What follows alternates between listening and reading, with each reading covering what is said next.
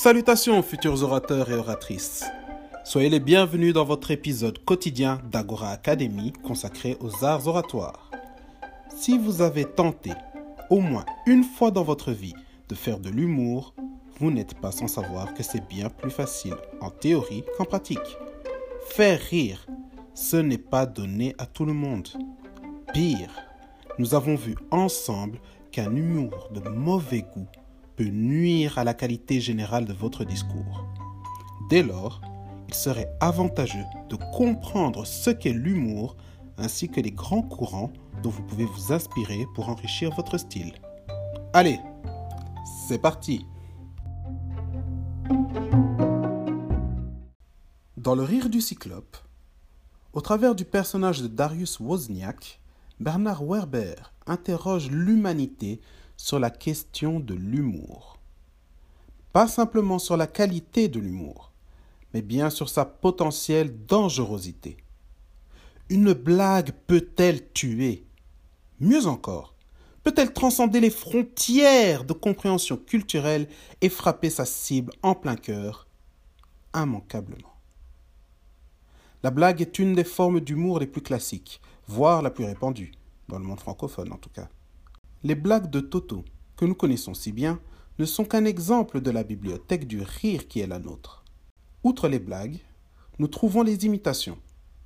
Des personnalités telles que Gad Elmaleh se sont illustrées pendant des années au travers de sketchs mêlant tantôt des blagues, tantôt des imitations. Ces deux catégories, différentes dans la forme, exploitent pourtant le même mécanisme pour provoquer le rire et faire avancer leur discours. Au travers de la troisième catégorie, ce trait commun sera plus palpable. Le stand-up, dont Dave Chappelle, Kevin Hart, Fari ou Haroun sont d'éminents représentants aujourd'hui, associe l'usage de la blague ainsi que les imitations, en utilisant pour élément liant le storytelling. L'élément déterminant dans le stand-up, c'est le recours à la punchline. Or, ce qui fait toute la force d'une punchline, c'est sa construction. Il ne s'agit donc pas simplement de tenir un propos, mais bien de le délivrer après l'avoir rendu à la fois imprévisible et nécessaire. C'est la clé dont vous devez vous saisir. Lorsque vous souhaitez introduire de l'humour dans votre discours, pensez à établir de la tension. Préparez le terrain, plantez le décor, mais ne trahissez pas votre intention finale. N'hésitez donc pas à laisser croire à votre auditoire que votre chemin est tout tracé, prévisible, et là, apportez une résolution à la dite tension qui produira la surprise. C'est la traduction même de ce que l'on appelle l'humour.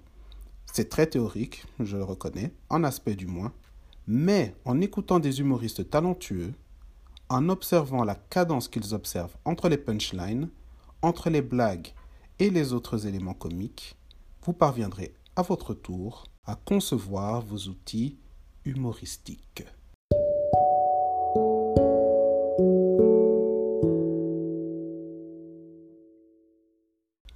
Mais n'oubliez pas qu'un grand pouvoir implique de grandes responsabilités.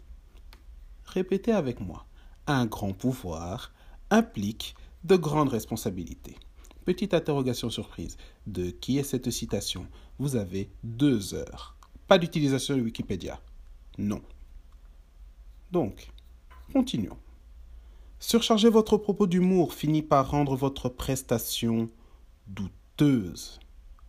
Développer son style, c'est une des étapes les plus importantes du développement d'un orateur. Une fois que vous aurez trouvé le vôtre, vous n'aurez plus qu'à le polir sans cesse jusqu'à ce qu'il devienne inimitable ou presque.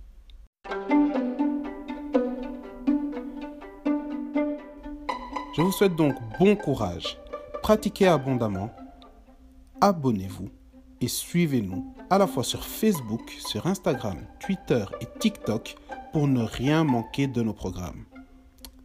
À demain pour votre prochaine capsule d'art oratoire avec Agora Academy.